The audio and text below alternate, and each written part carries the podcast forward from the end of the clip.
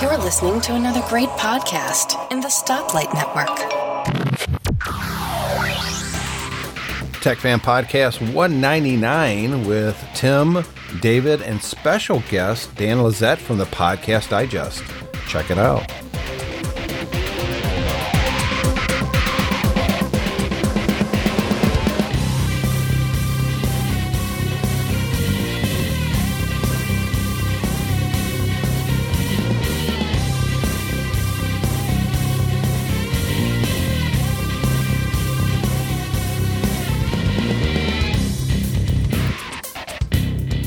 And it is Tech Fan Podcast 199. Can you believe it's 199 episodes so far, David?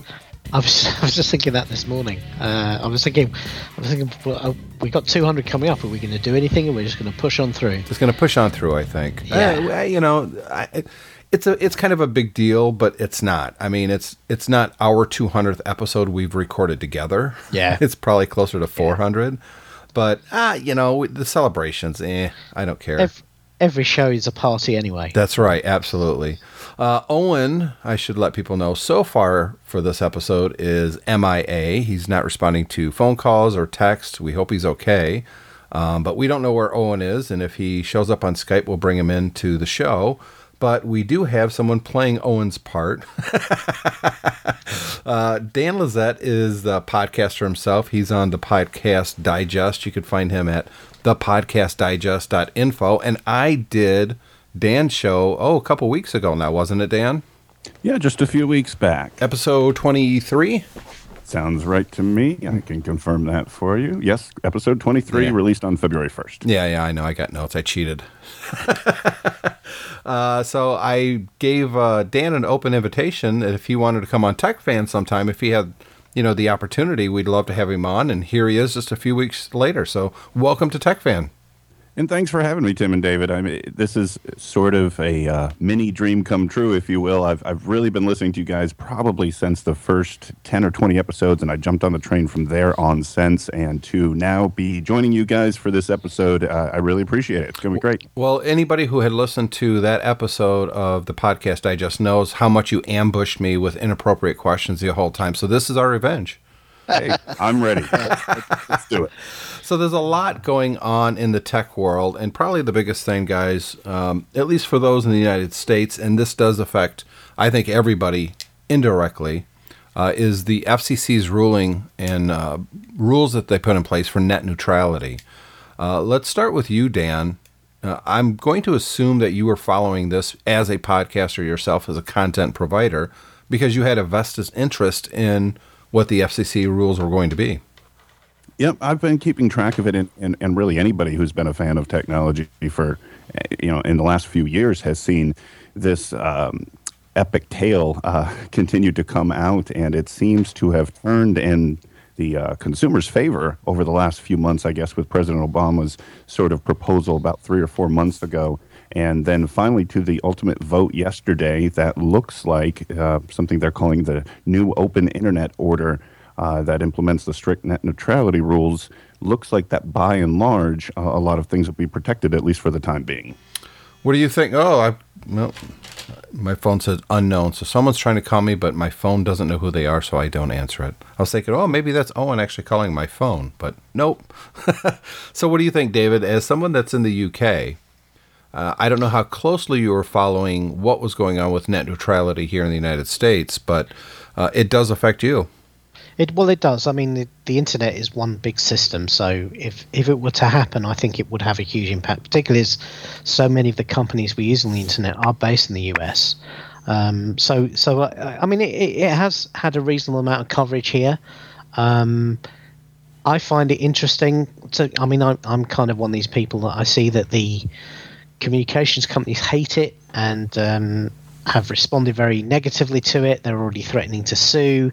I see Verizon in particular did a childish thing where they issued a press release dated 1934 in Morse code Yep.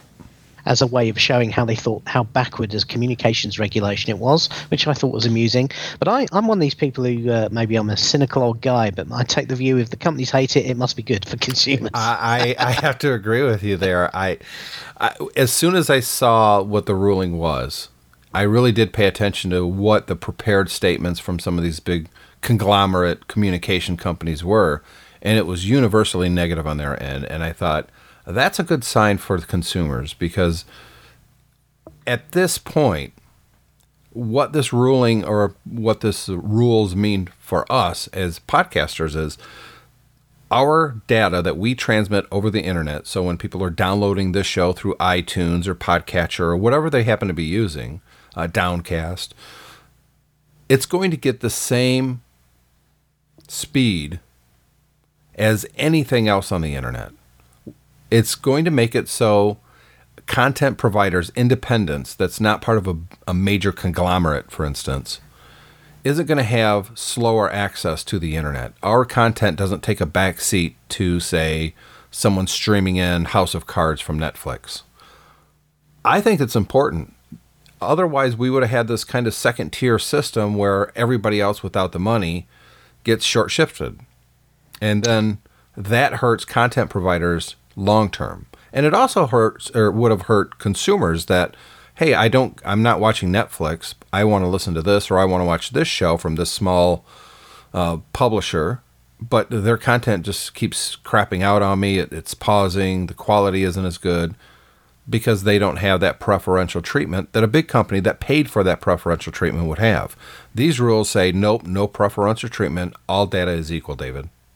And and this is the thing they the companies tried to argue this wasn't necessary because they were saying, "Oh, we're not we're not proposing any slow lanes, but what we are proposing is paid faster lanes," which is kind of stupid because that means you're proposing slow lanes. Yes. If somebody's paying for something faster, that means the free thing is obviously slower.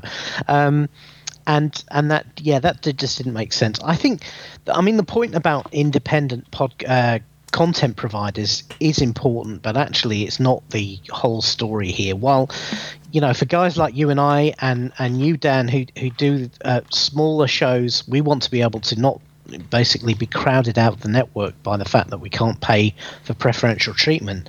The the other thing that this had this not happened had this not has this not come through would have happened would then have been that basically the cost for everyone's internet access would have gone up. Absolutely. Because everything, let's face it, uh, most organizations you use on the internet are companies.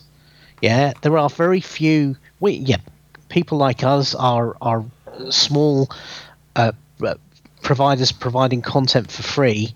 Um, but actually, most people, even if they're um, doing their own content, are hosting it on a on a, a, a, company's platform, if you're using Squarespace or Google Blogger or whatever it is. Um, and effectively, without these rules, you were you were opening the door for the for the communications companies in the future to say, okay, your your uh, data is coming from a company. That company needs to pay for access, otherwise they're going to get very slow performance. And that means that that cost those to be spread out across everybody. And so the entire cost of using the internet would rise, and the only people who would win would be the communications providers. And of course, that's why they're fighting this tooth and nail, because they don't want to be seen as common carriers they don't want to be seen as dumb pipes. They want to be able to charge people. They already charge people to access their networks, but now they want to be able to charge you again for accessing it properly. It's an incredibly wrong-headed system. Um, I, I must admit, though, I'm still concerned about this. I don't think it's a done deal, and my concern is that, uh, particularly in America, paid interests pay politicians to write laws for them, and I suspect what will happen, and we've already seen it in the ruling the ruling in the FCC split split along party lines. The Republicans on the, on the FCC panel were very much against this, and I suspect what will happen now is the communications lobby will go to Congress and start paying off their toady politicians, start putting statutes in place, try and to this from the uh, from the congressional side, and that that concerns me. Dan, don't you think that the internet, the promise of the internet, anyways, when it really first became a thing was kind of this free access, this everything is equal, and that this ruling kind of reinforces that. But to David's point, do you think that this isn't the end of the story? I agree on both accounts. And you're right, Tim. It was exactly sort of how this all started. And it's kind of how, ironically enough, companies like Facebook, companies like Google, companies like Netflix began. If they had been artificially limited at their outset, who knows if they would have ever developed uh, into what they are now today. And but David's right as well. I mean, everywhere you read, the the lawsuits are pending, the lawsuits are filed, the lawsuits are the lawyers are ready to go get their piece of this puzzle. What I'm going to be very interested to watch is in the last 12 to 18 months, I think you've seen a lot of things that were already playing in the uh, periphery of the net neutrality related type deals. So we've heard about Netflix making the arrangements with Verizon and with Comcast for the extra servers or, or, or whatever the case may be, and and that those deals are in place. You've got T-Mobile out there um, doing the um, you know no charge for the data streaming for a lot of the music services, which obviously is consumer beneficial, but also plays along the lines of those those net neutrality you know terms and conditions. So it'll be interesting to see what's already been done and how those deals and arrangements work uh, in response to what happened yesterday with the FCC, as well as the the obvious court cases that are inbound. Now you brought up something that I think is very very important, Dan and you only gloss over it for a second, and I think it's worth exploring a little more deeply. It's one thing to say that big companies like Netflix and, and Amazon and Facebook, uh, they have the money to pay extra for more bandwidth, for more preferential treatment, what about the small companies of tomorrow that would not have launched at all if they didn't get equal treatment to the big companies when it comes to these data packets? Because at the end of the day, that's really what we're talking about data packets. Yeah. If these artificial limitations are placed on smaller companies, they never have a chance of getting to be the next big thing. And David, that's the thing about the internet. The next big thing is we don't know yet. That's what's great yeah. about it. We wouldn't have a Twitter or a Facebook or heck, even iTunes for that matter, because remember when that launched, Apple didn't have a ton of money. Uh, mm. If if what Dan said, if these things would not have been equal at the time, and everybody had a level playing field. Well, yeah, I mean, a good example of that is look at YouTube. YouTube wasn't always a big Google conglomerate uh, offering. It started as an independent. I remember when YouTube started, people said, "There's no way this level work. How can they possibly store all that data and send it out to everybody? It didn't on a work, way, by the way. on a way that will scale. Well, they're still not making any money. No. Um, but the point is, is them. I mean, they're making revenue, but and and people on YouTube are making money from ads, but but YouTube itself itself is not as a, as a, as an entity. But the point is, is YouTube is huge now. You and I would argue you probably wouldn't have Netflix today if it wasn't for the success of YouTube. I agree. And yet, in in the kind of um, scenario that's being talked about without net neutrality, the way the internet was going was would have been that it would be impossible to start anything like YouTube because you wouldn't have been able to afford to do it because nobody would have as soon as it, basically what this base uh, what what the comms companies want to want to be able to do is they say as soon as anything becomes remotely popular, we want a piece of that. That's basically what they're saying. As soon as the traffic becomes popular, we you're already paying an access fee to get on networks, but we also want to take more money off you because they see they see companies like Google and Netflix and Facebook and uh, you know, Amazon and, and all these other companies who basically serve content out the internet, they see them making a lot of money and they're thinking, well, we we you couldn't deliver that without us, so therefore we want a piece of we want a piece of that action. But what they're forgetting is they do get paid already. So what they want to do is basically pay again. They want to get, they want to double dip. Absolutely. Yeah, they want to double dip, and then of course you have the conflicts of interest, which is many of these comms companies are actually also content providers themselves. Comcast. And yeah, and so the most preferential treatment will be given to their own stuff. I mean, you and they've already proved they do this because they, they're cable companies, and cable companies already do that. They block access to smaller channels and to channels that compete with their own content. Um, they use every rule they can to try and try and favor their own content so they can use it to continue to get revenue from their customers. And they would do the same with the internet. It would be a disaster if this doesn't happen. And I can't honestly believe that uh, that the courts will uphold the comms companies' positions on this. I really, I really hope they don't. Um, but I think it's going to be many years before this is finally settled. I agree. I think it's going to be many, many years, and it's ripe for discussion on shows like Tech Fan and possibly uh, the podcast digest with Dan with his guests because it affects everybody and it affects every medium. And if we don't have, I want to call it true democracy online, then we end up with situations that you see in oh, less friendly companies or countries when it comes to free speech, like I don't know, China, where they Yeah. have a very regulated internet and their population is trying to use every trick in the book to get around the great firewall of China.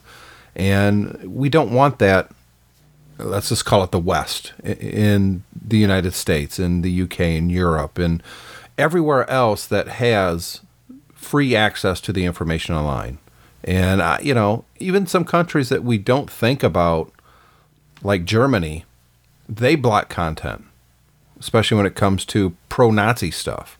They, they actually actively go out there and, and block it. I don't like that. I don't like the message that a pro Nazi is sending, but I don't like the thought of a government or a company telling me what I can and can't see online. And Dan, I think that at the end of the day, that's really what it comes down to, isn't it? Yeah, I think that's a huge part of it is the potential for any type of censorship, be it uh, governmental or I think what would would have been more likely in this case would have been those ISPs that would have been saying these guys ha- we've received you know a large windfall uh, from we have charged them this you know extra rate and so thus now we can deliver it to you and before we received this from them we weren't going to. I mean I'm a FiOS customer and the Netflix example of about eight or ten months ago was so perfect and you, you Yeah. saw Twitter the internet explode Yep. before now after they signed this deal in terms of you know the speeds and the you know the uh, delivery speeds and then the deal got signed and then immediately they bursted through the roofs and it was clear that uh, Verizon was artificially constricting the delivery of Netflix And to they lied about it as well.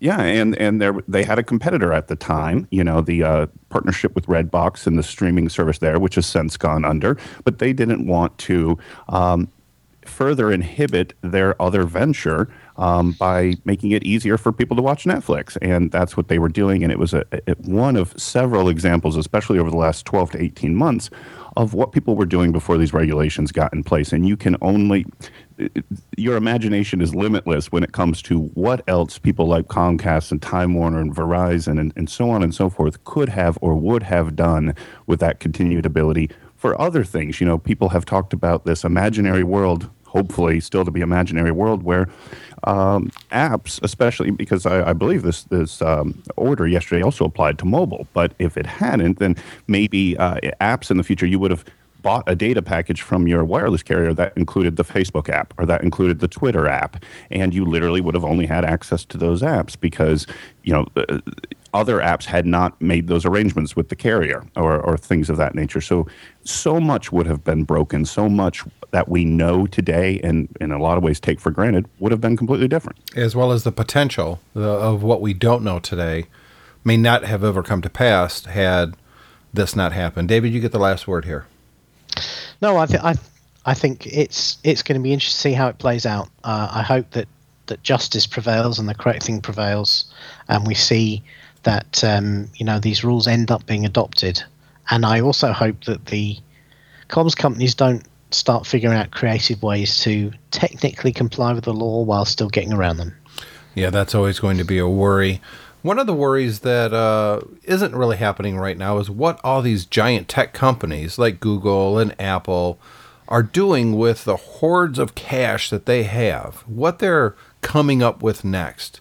You know, 1984 was a brilliant novel when it came out, and it really showed kind of the dystopian uh, Big Brother is watching world of 1984, which really didn't come to pass. Some would argue that it is happening now, uh, but that's for a, di- a discussion for another time. Instead, what we're seeing is huge companies taking these huge sums of money and kind of investing it in very weird, odd ways that most people wouldn't expect.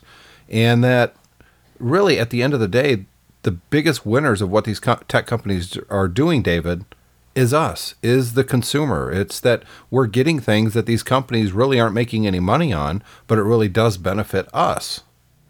Well, yeah, I mean, like a good example is Google with the, with the self-driving car, um, and also stuff like Google Street View, which when when Google started doing that, people said this is crazy. This for a service that they don't charge for, and they're gonna they're gonna take pictures of every road on the entire planet. Uh, you know, it was it, the audacity of even thinking it was possible to do that. Yeah. Let alone then develop develop further into And how much thinking, money right, it well, costs them to do it. yeah, exa- but but what I mean, there, there is there is a long and rich history since the industrial revolution of this of of companies and individuals who've made lots of money investing it in schemes that on the face of it people say that's just crazy. I mean when the when the first railroads were, were invented you know, people used to think that if you went more than 15 miles an hour there wouldn't be enough oxygen you wouldn't be able to breathe and so therefore you, you were far better sticking with a horse and cart. Um, and and yet people invested in the railroads because they believed it would make humankind better. Yes, they, they were looking to make money in the long run, and, and they all did. But there's been a long, proud tradition of companies investing things that they have the vision to see and that other people don't, and then realizing the rewards when it comes off, and everyone kind of remembers the things that didn't. But you know that's that's kind of the human condition is to try and do something new and try and change things and try and improve things. And i think if you're a company that's fortunate enough to make made billions and billions of dollars i think it's far better for you to invest in a few of those pie in the pie in the uh, sky schemes rather than just do the boring, you know, well, let's just give it all back to the shareholders. Let's do a dividend. Let's buy, acquihire another company. Of course, you read these articles in the press about people criticizing tech giants for doing this, like trying to acting like they're wasting money and they've got nothing to show for it. And of course, that's just bogus from people who are obsessed with the Wall Street way. Yeah, and in fact, if uh, you go back in time, Dan, there's a great post at Bloomberg from Matthew Lynn from 2007, January, that says Apple iPhone will fail in a late defensive move. I mean, when Apple came out with the iPhone, it it wasn't perceived by a lot of these so-called tech experts in the press as being a smart move. That Apple is wasting their time. What do they know about the cell phone industry? And yet, here we are, uh, in a very real sense uh, the world has changed, Dan, because of the iPhone. Right. And I think that's what all of these companies are trying to do, right? They have this large windfall in terms of revenue and, and, and ultimately profit. And so, what are they going to spend it on? And a lot of them, they're trying to recreate create the magic of maybe what they've done before. A lot of them existed because they were early, maybe not first, but early into the game, and then did it so well that it became ubiquitous, right? Yep. Apple and the iPhone's a great example. Amazon and online shopping. We already talked about Netflix uh, and so on, Google search. And when you look at potential competitors for any of those, sure, they're out there. But by and large, these are the giants, and they were there early and they did it well and they have reaped the benefits uh, therefore forward and that's what i think you're seeing a lot of this now whether it be google and the self-driving car or it's you know um, uh, google and you know the project loon and you know, all these other different things the uh, virtual reality stuff right nobody's yeah gotten there yet. So you got Oculus, you got Samsung, and now Microsoft. Even Google the, has this little cheap uh, cardboard glasses that you can use with your phone to get VR. Exactly. And so everyone's trying to get a foothold in early because if that industry or that item or that service takes off, they want to be the next Apple, Google, Netflix, Amazon, whatever the case may be, because then they will. It's what I call the Kleenex effect, right? Nobody calls it tissue paper. It's called Kleenex because it's by and large, you know, assumed to yeah. be that. You don't search for something, you Google something. You don't make a copy, yeah. you Xerox something.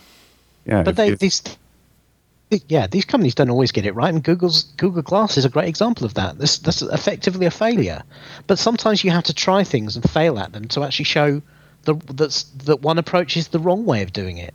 Nobody else will ever try and do something quite like Google Glass because Google's now proved that that doesn't work. Oh, I don't know. Sony's got something coming up. Well, that, that's Sony.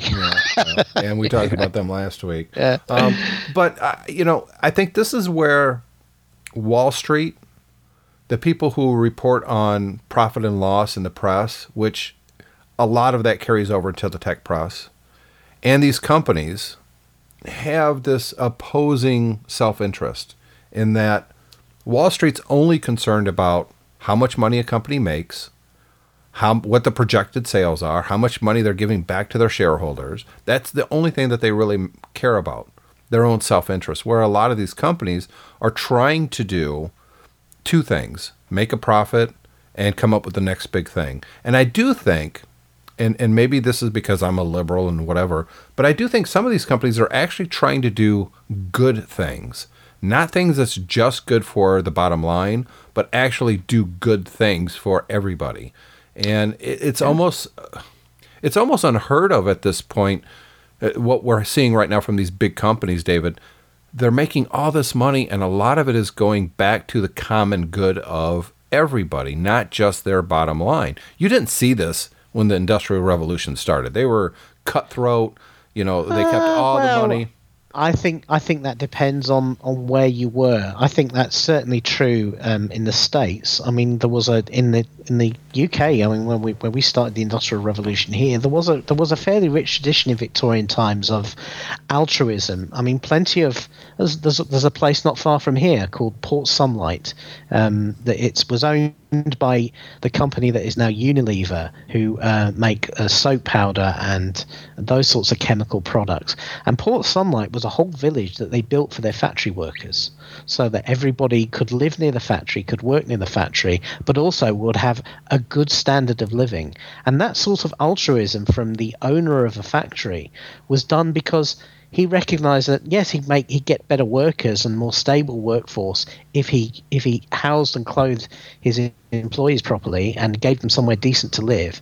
But also, he, it was it was part of of, of that mm. company giving back to the community, and that, so I think there is a tradition of that. I think history, the lens of history, and and uh, is is kind of being lost in the, these current days where everyone is all about the profit motive, and I think it's, it's something that really concerns me, um, particularly in in the US. Though we're starting to see it here in the UK as well, where um, so much of the of the financial reporting and the attitude is so focused on nothing other than than uh, the, improving the bottom line. I mean, the the gulf between the rich and the poor has never been bigger.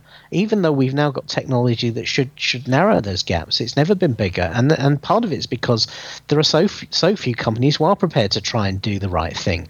Look at look at that. Um, a great illustration of this I thought was that uh, thing at a stock a stock meeting with Apple a couple of years ago, where um, they announced that they were doing all these green initiatives yep. for their data centers, and and one of the stockholders put his hand up and he he asked Tim Cook directly. He said, "Well, he said you're you're doing all of this. What does this do do for the stock price and the bottom line?" And Tim Cook was very angry with him, and he, he almost shouted at him, and he said you know, we don't do every everything just for the bottom line. If you don't like the fact we're doing this, you need to get out of this stock.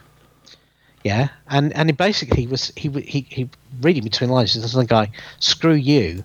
We make we make billions of dollars for you every quarter.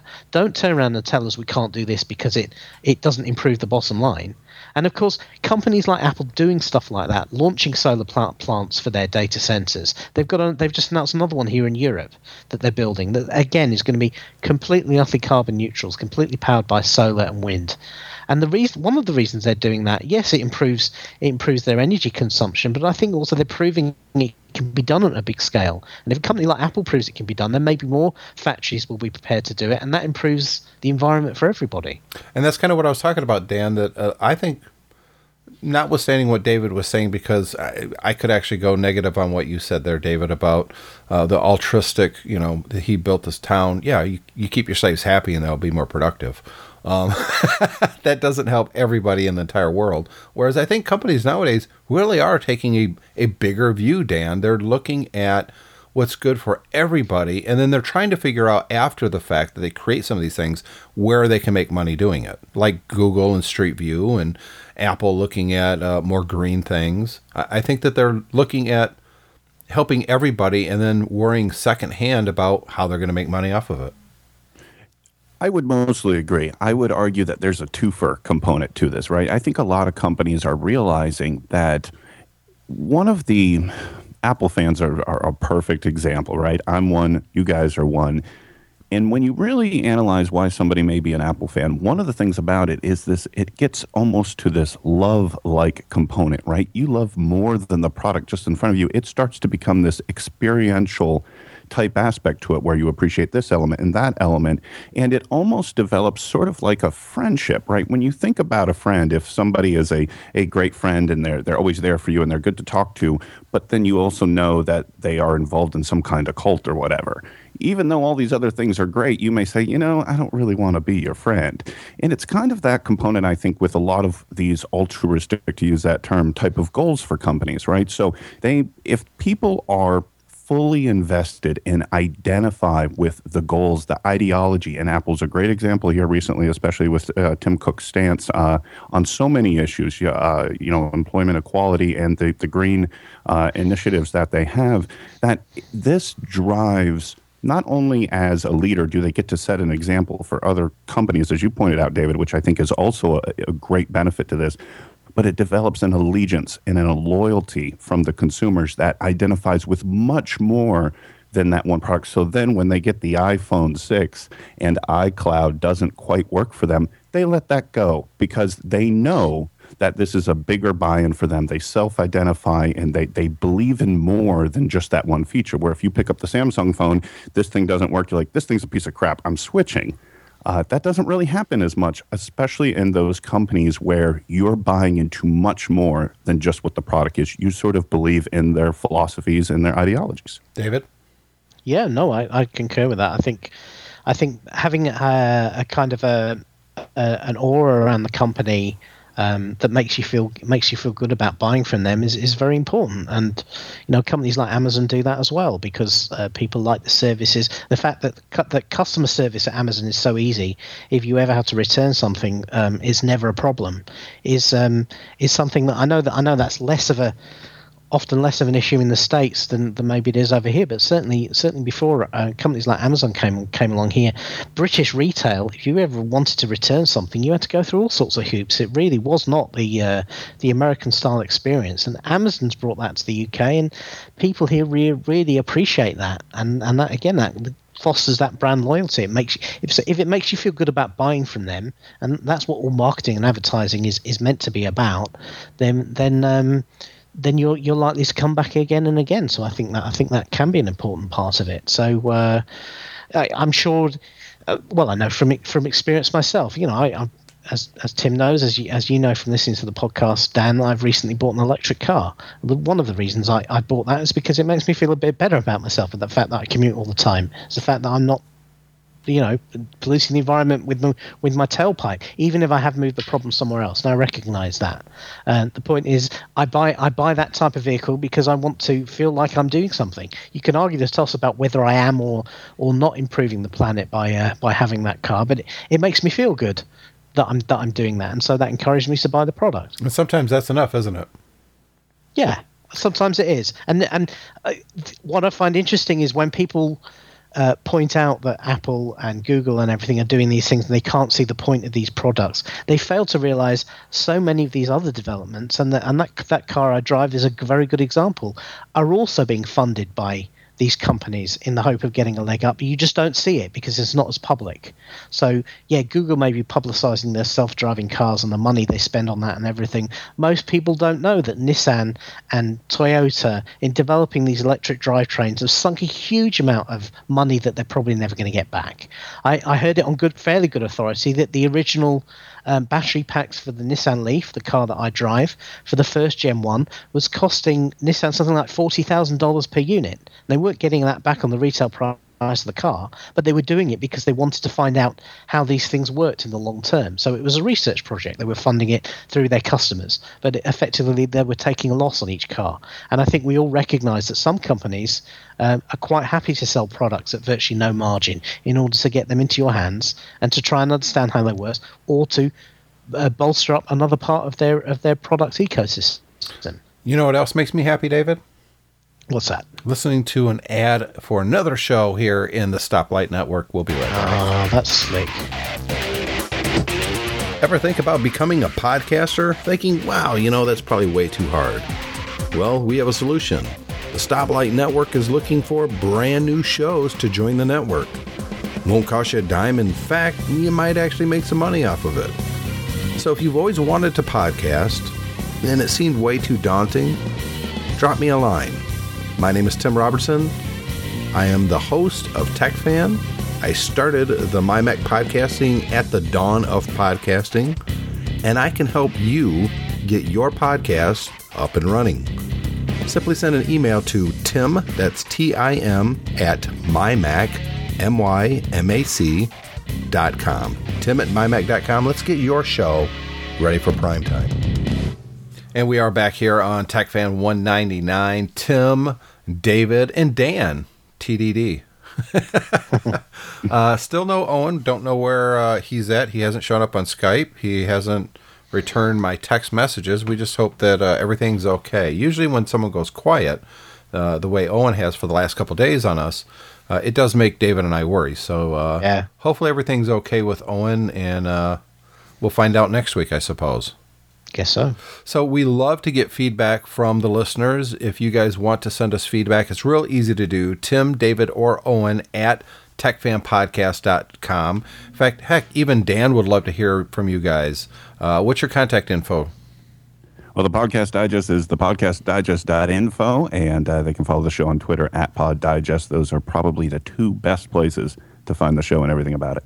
So Dan would love to get feedback from you guys too, and make sure you guys listen to his show. It's really good. You're going to learn about other shows that maybe you don't know about, and uh, and at the end of the day, I love that concept, Dan.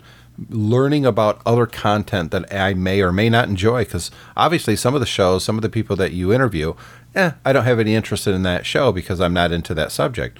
But more often than not, I hear something and I'm like, oh, that's that sounds like a good show. I'm gonna I'm gonna at least give it a try because at the end of the day, it doesn't cost us anything. Oh, thank you, Tim. That was the goal. I know a lot of people, hopefully, a lot of people are just now finding podcasting and continue to do so. And my thought was I kind of wanted to find a one stop shop that newbies could go to and sort of start off a subscription list with a lot of great content that I've come across. And there's so much more out there, and I look forward to uh, finding more. Great. I look forward to uh, discovering more through you. And you know, there's so many podcasts out there that uh, it's it's almost endless.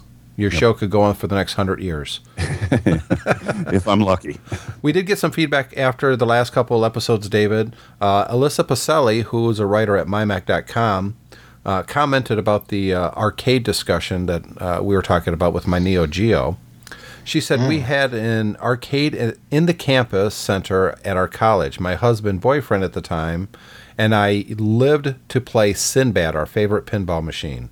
I'd love to have that machine in our house if we had the room. I don't know Sinbad, the pinball machine. There's a Sinbad video game that is actually pretty good. Um, But I, I think that a lot of people would love to have something like this. But honestly, David, it's these things are big. They are big and uh, you know hard to move around and easy. Pinball in particular is easy to damage if you move it around. I uh, I I never got pinball. I must admit, I it, I used to play it every now and again, but one thing I've never really got my head around with pinball, and I find this today, even with the very very good pinball tables you can get on the iPad now.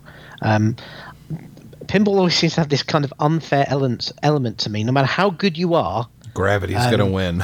yeah, it, there, there always seems to be at one point in the game where, through no fault of your own, the ball ends up in a position where it's going to go straight down that middle, and there's nothing you can do about it. And I find that incredibly frustrating. But uh, you know, I guess it's horses for courses. I was more of a video game guy. Uh, Elisa and her husband were more into pinball, but you know, the memories are cool. I, I'm with you. I was always a video game guy. I wasn't much of a pinball guy, but you know, when I go to some of these arcades that we've been going to lately, um, and lately is like four over the last couple of years, I I find myself if as long as I don't have to drop a quarter, I will play a pinball machine. I I think they're fun, and I know I'm not very good at it. It's going to last no more than five minutes, and it's kind of breaks the monotony from staring at the CRT screens on the video games.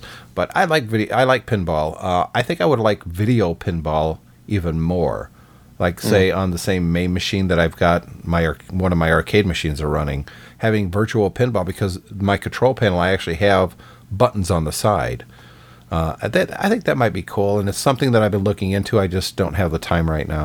I have seen a. Um, they, I don't think they make it anymore because I saw it in a bargain bin uh, over Christmas. But you used to be able to get a pinball controller for the iPad that basically was a bit like the arcade, but instead of you having all the controls in front of you, you'd prop the iPad into the stand, Ah, and then it was just two big buttons on the side for the flippers. that would be cool. what about Yeah, you? Yeah, no, but but it's kind of a niche thing, you know. Yeah. What about you, Dan? Were you a pinball guy, a video game guy? Yeah, the arcade story from last week, Tim, had me drooling. What a deal you got there on a trade for a Bluetooth speaker. I would love to have something like that. In fact, I pursued it. I actually have a friend of a friend who does this as sort of a side hustle, rehabs, buys the parts, and sort of restores. The problem is, is he's adding obviously all of his time and effort on top of that, and, and after the acquisition and rehab, they're not cheap, as as you well know. No. Uh, the, the sad part is is that uh, you know we moved up here from uh, Virginia. I'm in Pennsylvania now, and I actually do have the room, so that actually isn't an issue. It's more the budget, but I would love to have an arcade or, or pinball for sure. Well, I have a bookmark that is just a search for arcade here in my local town, and I changed the name of the town in that bookmark in the URL to Chicago or Detroit or, you know, cities that's within driving distance. And so probably once a week I'll jump on there on Craigslist and see what's for sale. And I have to be honest, sometimes there's really, really good deals, especially if you live closer to a big city uh, or someplace that was really heavy into video games back in the 80s and 90s. I, I still see, I could have picked up a Miss Pac Man the other day for 300 bucks, which that's not nothing to sneeze at. 300 bucks is 300 bucks. But it's also not a ton of money. I mean, we paid more than that for you know, you'd have to buy two of them to equal an iPad nowadays. Mm-hmm. So it, it's not too expensive, but uh, trust me, if you don't want to get that bug, don't buy the first one because you'll just start looking for the second one.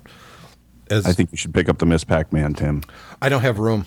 If, if I had more room, I absolutely would be on the hunt for more arcades, but as it is right now, the two machines I have is is going to have to be enough. I did, if you remember on the last episode, I talked about uh, the problem with the locks. Well, right. I did buy three locks. It cost me like three dollars. it costs as much to ship it as to buy these locks. I bought three of them. They were all keyed the same. I drilled out the lock in the back and I replaced the two front ones. So now the machines, uh, I can get into any aspect of it. And because I got to open the back of the machine up, I flipped one little dip switch, and now it's on free play. So you just go up here, player one, and you're off and running. But it's uh, it was fun, kind of, you know, the manual taking apart these locks and installing new ones and drilling the other one out. I, I don't know why, but that was fun for me. Cool. Maybe I'm just I don't know. Sometimes I miss that kind of work. You know what I mean? That yeah. manual I, elbow grease, busting out my tools and I, I don't know. I like that. I'm just a guy, I guess. Speaking of uh, more feedback, uh, how do you say that name? Uh, Micah. Is that Micah? That's what I thought. Micah, yeah. You know how I am with names. I like to butcher yeah. them. Go ahead and read okay. that one. Okay, so uh, Micah is Max Hydro Storm what a cool uh, handle that I know, right? Is. So, so Micah goes in episode one nine seven. Tim asked if anyone has any recommendations for good YouTube shows that don't get the attention they deserve. I stumbled upon a show called Super Academy, and this is amazing. They currently have the pilot out and are working on three new episodes. You should really check it out. So Super Academy, not heard of that one. I actually watched the uh, after I got saw that feedback. I actually watched that episode on and YouTube. What's it, so, what, so what's it about? it's almost a Disney Channel esque uh, show. It's about a kid. Uh, well, not he's not a kid. He's a young adult that wants to go to the school that has a whole bunch of superheroes. They train superheroes there, basically. Okay. And his dad's a bad guy. Uh, the acting is, yeah. Um, the special effects are. Eh. Um, well, this is this is it, a yeah. This is a, an enthusiastic amateur. Yeah show. Okay, but well, I mean, it, it, it wasn't it terrible. Like they put a lot of effort into it. Yeah, oh, they did. It, it's not terrible. I, will say that. And there was some parts in it that I found quite clever and a little funny. Uh, but it wouldn't be a show that I would go back to. But you know, everyone has their own tastes. But to be wasn't fair, there a movie? Wasn't yes. there a movie a few years ago about a superhero academy? Does that sound right to you, Dan? Because it does to me. Sky Sky High or something, or yeah, Kurt sure. Russell was in it. Yeah, that's the one. Yeah, mm-hmm. I remember mm-hmm. that. Yeah. Um, I, I got to be honest though, it's really hard for me to get into anything online right now, video wise, because uh, as of late last night, the new season of mm-hmm. House of Cards hit Netflix. It is queued up as soon as we're done here today. I'm me. halfway through the second episode. I, I, I, I have a, I have I have a colleague who sits next to me here in the office, and, and he saw the announcement this morning. He went, "Well, that's my weekend gone then." Yeah, yeah, I know that there w- it's it's based off of a UK show of the same name, and I actually watched one or two episodes of the UK version. It's I have to say this version's much better. Well, uh, the, the UK one was a much smaller budget and also had a very, very different tone.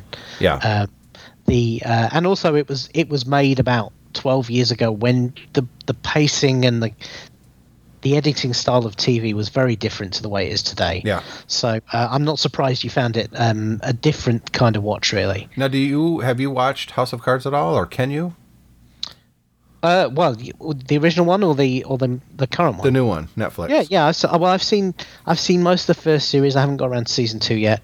Um, so I, I there's so many. I have a real problem now. There's so many good shows I want to watch, uh, and I have so little time. yeah. So uh, so yeah, I'm still waiting to to get round to uh, to season two of that. But I really enjoy it. I think it's amazing. What do you think, Danny? Are you a House of Cards fan?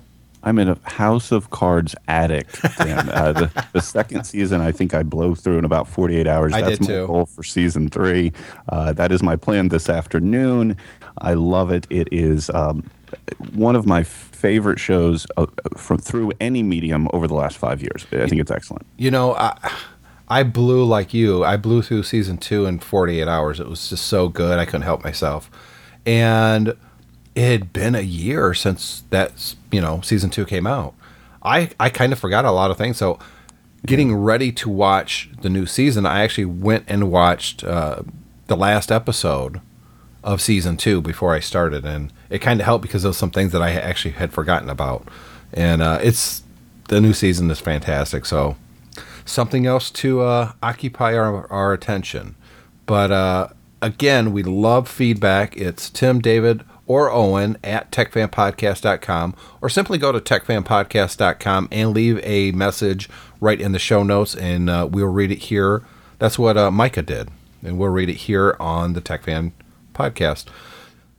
Big subject for the rest of the show, guys because we really haven't talked about it here on Tech Fan, and I'm a little disappointed that Owen's not here um, because I would love to have got his take on some of this. But Dan, David, the Apple car. The rumors have been flying for a month now. Is it real? Is it real? Uh, Is it just what- fantasy? what's it mean? no lyrics, please. um, let's start with you, Dan. I'm sure you've been kept abreast. I mean, how could you not with everything that's Right. going on online? What's your initial impressions of this idea of Apple building a car? So first, there's the initial shock of really that's where they're going next, and and this isn't necessarily brand new. Although a lot of the information in the last two weeks seems to be a lot more reliable, have a lot more data points in terms of hired headcount and, and timelines. But it's it's obviously odd. It's obviously not something you would anticipate. However, I, I've heard a lot of great explanations listening to podcasts. Go figure uh, from some of the people in the industry, and they start to make sense when you allow your mind to kind of think about what Apple could be considering. Right. So, Tim, you brought up the iPhone, you know, earlier in terms of what it- it was such a shift for them in terms of they'd not made a mobile phone before and, and what do they think they can do with this and so on and now we see eight years later exactly how much success they had so the best explanation i've heard is, that if apple feels that there is an opportunity for them to change the industry significantly to provide an experience that hasn't been provided as of yet um, or maybe has been started by somebody like tesla that you know, tying back to sort of subject two, I believe, Tim, in terms of how much money Apple's got, it's worth at least the exploration. And I think that's probably where they are now is an exploration phase. Maybe they're starting to get answers.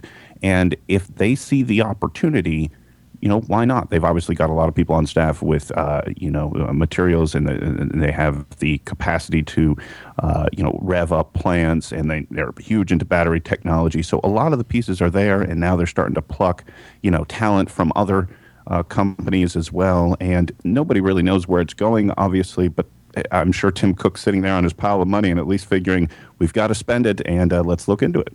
David, I think it's a much bigger jump for Apple to get into the automotive industry than it was the cell phone industry because at least with the cell phone industry with the iPod and the popularity there, they knew manufacturing is not going to be a problem. Uh, Yeah. They also knew that the operating systems that they were working with at the time, Mac OS, could scale and become iOS. The base was already there. The technologies were already there. It was just a matter of working out some agreements with some carriers, and, and here in the U.S. that was AT and T initially. So it's a much smaller jump going from computers and MP3 players to cell phones than it is to automobile. Yeah, I, I think Apple specializes in doing the things that people can't think think can't be done. I mean, famously, everybody thought they'd be crazy to get to cell phone industry, that it was such a mess that there was no way they would ever be able to make a big play. And actually, what they did is they came in and they completely disrupted it. Um, I think if anybody can disrupt the car industry, it's it's Apple. But I also agree that the the scale of that challenge is probably bigger than anything they've ever tried to do before.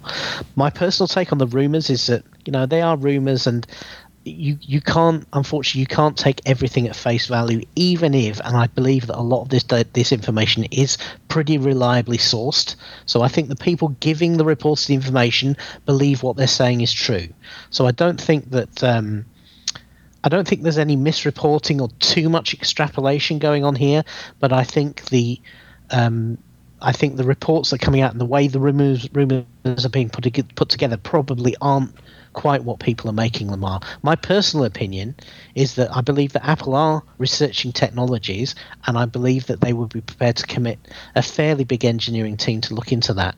But my belief is that to, to move from um, whatever they've researched to whatever their prototypes are to manufacturing, I don't think that they would do that on their own. I think they would look to either acquire somebody else or partner with um, a big manufacturing a car manufacturer to actually deliver it.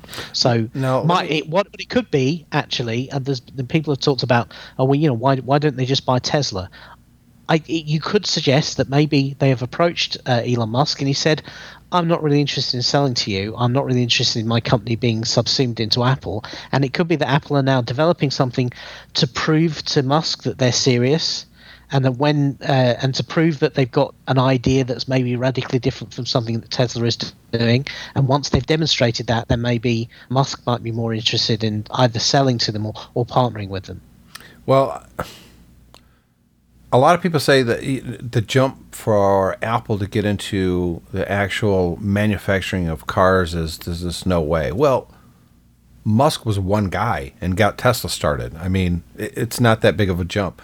Apple has a whole lot more resources than Elon Musk did when he started Tesla, and he's doing pretty well. That being said, Tesla is not the only electric car company, small electric car company that's out there. So uh, I know that a lot of people are kind of pointing and saying maybe they're going to buy Tesla. Maybe they've had discussions.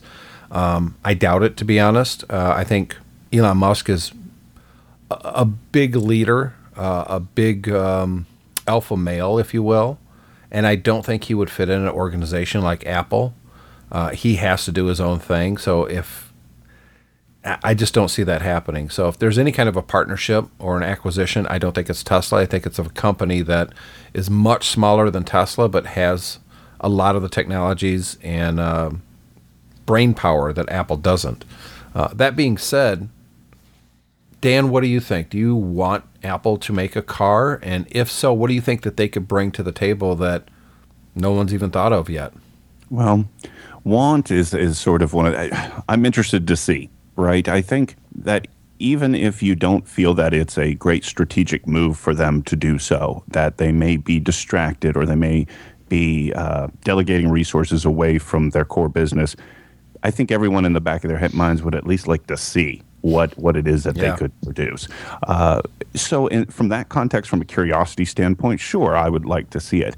That said, let's be realistic that more than likely this is going to come out in Tesla pricing territory or beyond, which would put it well past my reach personally. Mine So too. it's likely something that that uh, I wouldn't uh, be partaking in anyways. But I heard another interesting theory put out there was what if Apple is not necessarily going for a mass market play, but rather uh, could potentially be producing a fleet for something like an Uber service or a taxi service or uh, things on you know corporate campuses and so on and so forth. At least maybe as a test bed. Golf carts. But That's golf what it is. It's a go. golf cart. Everyone's got it wrong. You heard it here far. The Apple golf cart. Tim Cook but, is much bigger in the PGA than most people know. Yeah, it, it, wouldn't it be interesting to at least be able to experience it that way, right? How smart a marketing play would it be for them to partner with Uber and say that you know there'll be Uber cars in a lot of the big cities that are Apple cars, and then you could hail one, try it, and then guess what you want to do next? You know, in terms of buying one, uh, you know, sell everything off, downgrade to the one bedroom apartment just to afford it. Uh, but uh, it would be interesting to see, and, and from what I can tell from all I've read and listened to, it doesn't sound like it doesn't sound like it would be the distraction for Apple. They've already brought in apparently hundred folks, and they have authorization to go up to thousand, and and I think even that could be conservative if they ultimately go full scale consumer based production, mass scale. I think something with Tesla has to be involved at some point, and, and I say it for one reason. Tesla's facing a lot of these battles right now, especially in states like New Jersey, where they're having difficulty getting the car sold because of dealerships and, and the rules and regulations involved with that. And I think Apple's going to at least stand with them and sort of uh, follow their game plan on how they're selling it. Uh, uh, and they're also going to be smart. If it is electric, Tesla already has, be it minimal from what I understand it, you know, the, uh, the stations, the recharging stations kind of on this path throughout the country already set up. Well, what is Apple going to create, you know, parallel uh, recharging stations? So at some point, you would think that they're going to have to merge their efforts to some degree, even if it is just a partnership on things like recharging stations and, and assisting with regulations. Why not merge with someone like GM who – financially isn't in the best health. They are on their own path for electric cars as well as charging stations, or Ford, or Nissan, or dot dot dot. Uh, wouldn't that I, make I, more sense than a smaller company like Tesla? And, and I heard a perfect not to jump in there, but I heard a perfect response to that same question asked once, and that that would be an an old tech company, so to speak. And the perfect example of, of uh, Apple trying that before was the uh, Motorola ROKR uh, where the iTunes phone, where they partnered with that to before they released their own thing. I think that if Apple wanted to go into this, I don't see them necessarily going with a legacy brand. Maybe a partnership in the sense of production capacity, but I'd be really surprised to see them partner with an established, family-based old brand uh, rather than somebody like Tesla or striking out on their own. David. Um, I, I don't know. I, I could see them doing that. They've, I mean, they've partnered with IBM on enterprise computing. I mean, you can't get much more old brand, old tech than that. That's true. Um, I, I could see that. You know, they perhaps with somebody who's not as familiar to U.S. customers. I mean, for instance, over here in in Europe, um, the uh, Citroen, Renault, Peugeot group. Uh, is kind of a it's like a French conglomerate of car manufacturers. They're very big into electric cars. Renault has, has worked very hard, and Renault already has a uh, has has had links to Nissan in the past. Um, so uh, I could see them maybe partnering up with somebody like that rather than necessarily a, a Japanese brand or a, or a brand that, that maybe you're more familiar with in the states. Um, that could be the sort of radical deal that, that they might want to do. Um, so I, I could see that really. Or alternatively, as you say, Dan, perhaps just use some of these manufacturing capacities to actually build build the cars. I mean, if you go to places in Eastern Europe, you can get amazing car factories now for um, and amazing technology for uh, for a lot of the cars we drive nowadays are built in built in Eastern Europe. Yeah, they're going to have to find the Foxconn of the automotive industry, I would think. Yeah, but you, but that can be done. I mean, uh, Volkswagen, Peugeot, uh, some of the Japanese companies as well um, often build in places you wouldn't you would never believe are capable of uh, of uh, assembling cutting edge 21st century car plants, but they do. And you can also look at a place like Detroit, which Apple would be considered one of the greatest companies of all time if they simply moved any kind of vehicle production to Detroit, a city that's just been devastated, but geographically located uh, the infrastructure is in place as well as the workforce uh, being educated in manufacturing. Um, that would be a brilliant move on Apple's part, but that's not going to happen. Would they be able, if they wanted to do that, would they be able to overcome the union problem? Yes. They would because, and, and I say that I don't I don't philosophically disagree with the, with unions. I think unions are a very important thing for people to have, particularly in the context of these big corporations we were talking about at the beginning of the show, who sometimes are obsessed with nothing but the bottom line. But the, I think one of the problems that the Detroit motor industry faced was uh, being, and, and Britain went through this as well. I mean, we we used to have a huge um, public and then private car industry, and it's all gone now because the unions killed it. Yep. Because a combination of, of union insistence on work to rule together with uh, an intransigence to modernise meant that British cars were already were always inferior to everybody else's, and so nobody bought them. And eventually, the the uh, industry died. And and I think uh, the American car industry has gone through a lot of that. And I think if somebody wants to get going in Detroit again, they've got to get away from that while still protecting the workforce. If anybody can do that, I think it would be Apple, uh, simply because they could actually pay their workers more than what the prevailing union wages are in the automotive industry, and it'd be very, very difficult for the automotive unions to get in there, the UAW, and convince those workers to unionize when they're already making more than what the union is getting for the same workers at Ford, GM, or Chrysler. So I, I, think that they would have a lot of uh, success in Detroit, and the infrastructure is there. It's it's been built up for the last hundred years in that city for automotive production, and not just in Detroit, but all of the suppliers. Because you have to realize if Apple does get into building a car, and I'm going to ask you that straight out, whether you think it's going to happen or not, in a moment. If Apple does get into that, it's not like everything in the car is made by Apple. There's literally thousands of part suppliers for automotive industries in Michigan.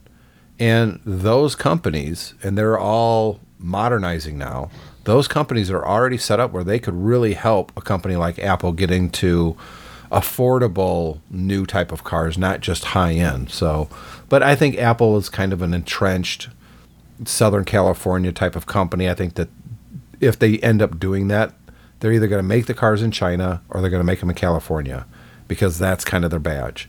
But that being said, Dan, Yes or no? Is Apple making a car? I'm going to go with yes, but uh, I don't know that it'll be soon. It may very well be the Apple TV of this decade, hmm. uh, and they'll continue to explore. And, and when they ultimately do come out with something, it may not be what we are all envisioning. It may be some other play in the, the automotive space. But for now, based on what we know at this point, I'm going to say yes. David? Um, I think they probably are. Uh, I don't think it's it's anything we're going to see soon either. I'd agree with Dan on that. And the last word on the Apple car is from me, and I'm going to say no. Apple is not building a car. They are researching new technologies to put into the existing automotive industry that's that's out there. That's they're they're not going to try to reinvent the wheel. Uh, I think it's quite literally. uh, I, I think that they're working on something that's uh, not a car. Let me just leave it at that. So, with that, we're going to wrap up this episode of Tech Fan. Dan, thanks very much for joining us this episode, man. I really enjoyed having you here. And, uh, you know, uh, the, the, last time we did a podcast together it was it was very much an interview where you were asking questions, and I'm kind of going back in history and talking about killing bats and stuff like that. Um, but this is a nice discussion, and uh, I really enjoyed having you here this week. Well, Tim and David, thank you guys very much for having me. I've been listening to you guys for years, and to actually be on here with you has been a, a true pleasure. And uh, I very much enjoy and appreciate the invitation. And uh, yeah, thank you. David, thanks for uh, being here and uh, putting up with me and Dan. That was, that's always that's always my pleasure putting up with people. That's what I specialize in. Uh, with that, we're going to wrap up the show. We'll see you guys in one week.